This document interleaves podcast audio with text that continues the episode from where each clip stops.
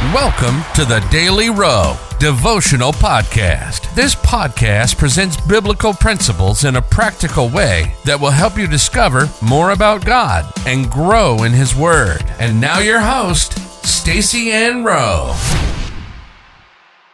Welcome again, friends, to another daily devotional. Today's topic is how to deal with tough times. The Bible verse comes to us from Psalms 42 Reading verses 3 to 5.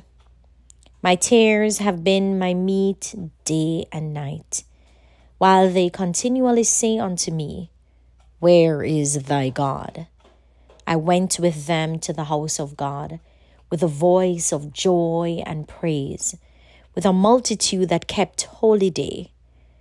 Why art thou cast down, O my soul? And why art thou disquieted in me?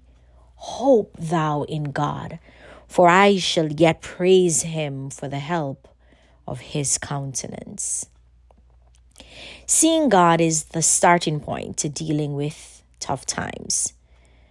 The psalmist was going through a tough time to the extent that he said that his tears had been his meat day and night.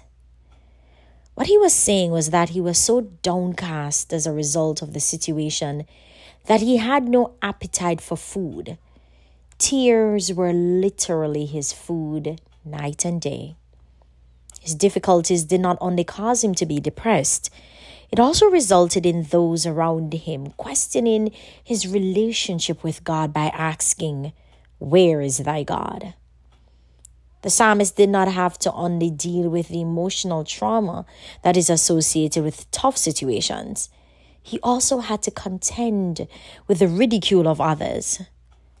How should we respond to situations like these? The Bible gives the answer. There were three steps that the psalmist took to overcome his difficult circumstance. The first step that he took was to see God by positioning himself in God's presence. He said in Psalms 42, verse 4, that I went with them to the house of God. Going to the house of God is symbolic of positioning himself in God's presence to see and experience Him. The second step that the psalmist took was to hope in God. After the psalmist saw God, his perspective completely changed. And so he started to speak differently and said to himself, Why art thou disquieted in me? Hope thou in God.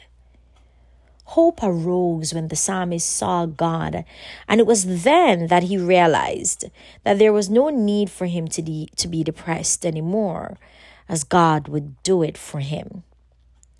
The third step that the psalmist took was to praise God for what he expected him to do. The psalmist said, I will yet praise him for the help of his countenance. After he saw God and hope arose, he expected God to deliver, and so he committed to praise God for the help he would provide. If we apply the, the three steps taken by the psalmist, God will bring us through.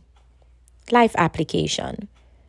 Overcome tough times by positioning yourself in God's presence to see Him. Put your hope in Him and praise God in advance for what you know He will do. Let us pray. Lord, draw me close to you, and may I remain in your presence even through the toughest times of my life. In Jesus' name, amen.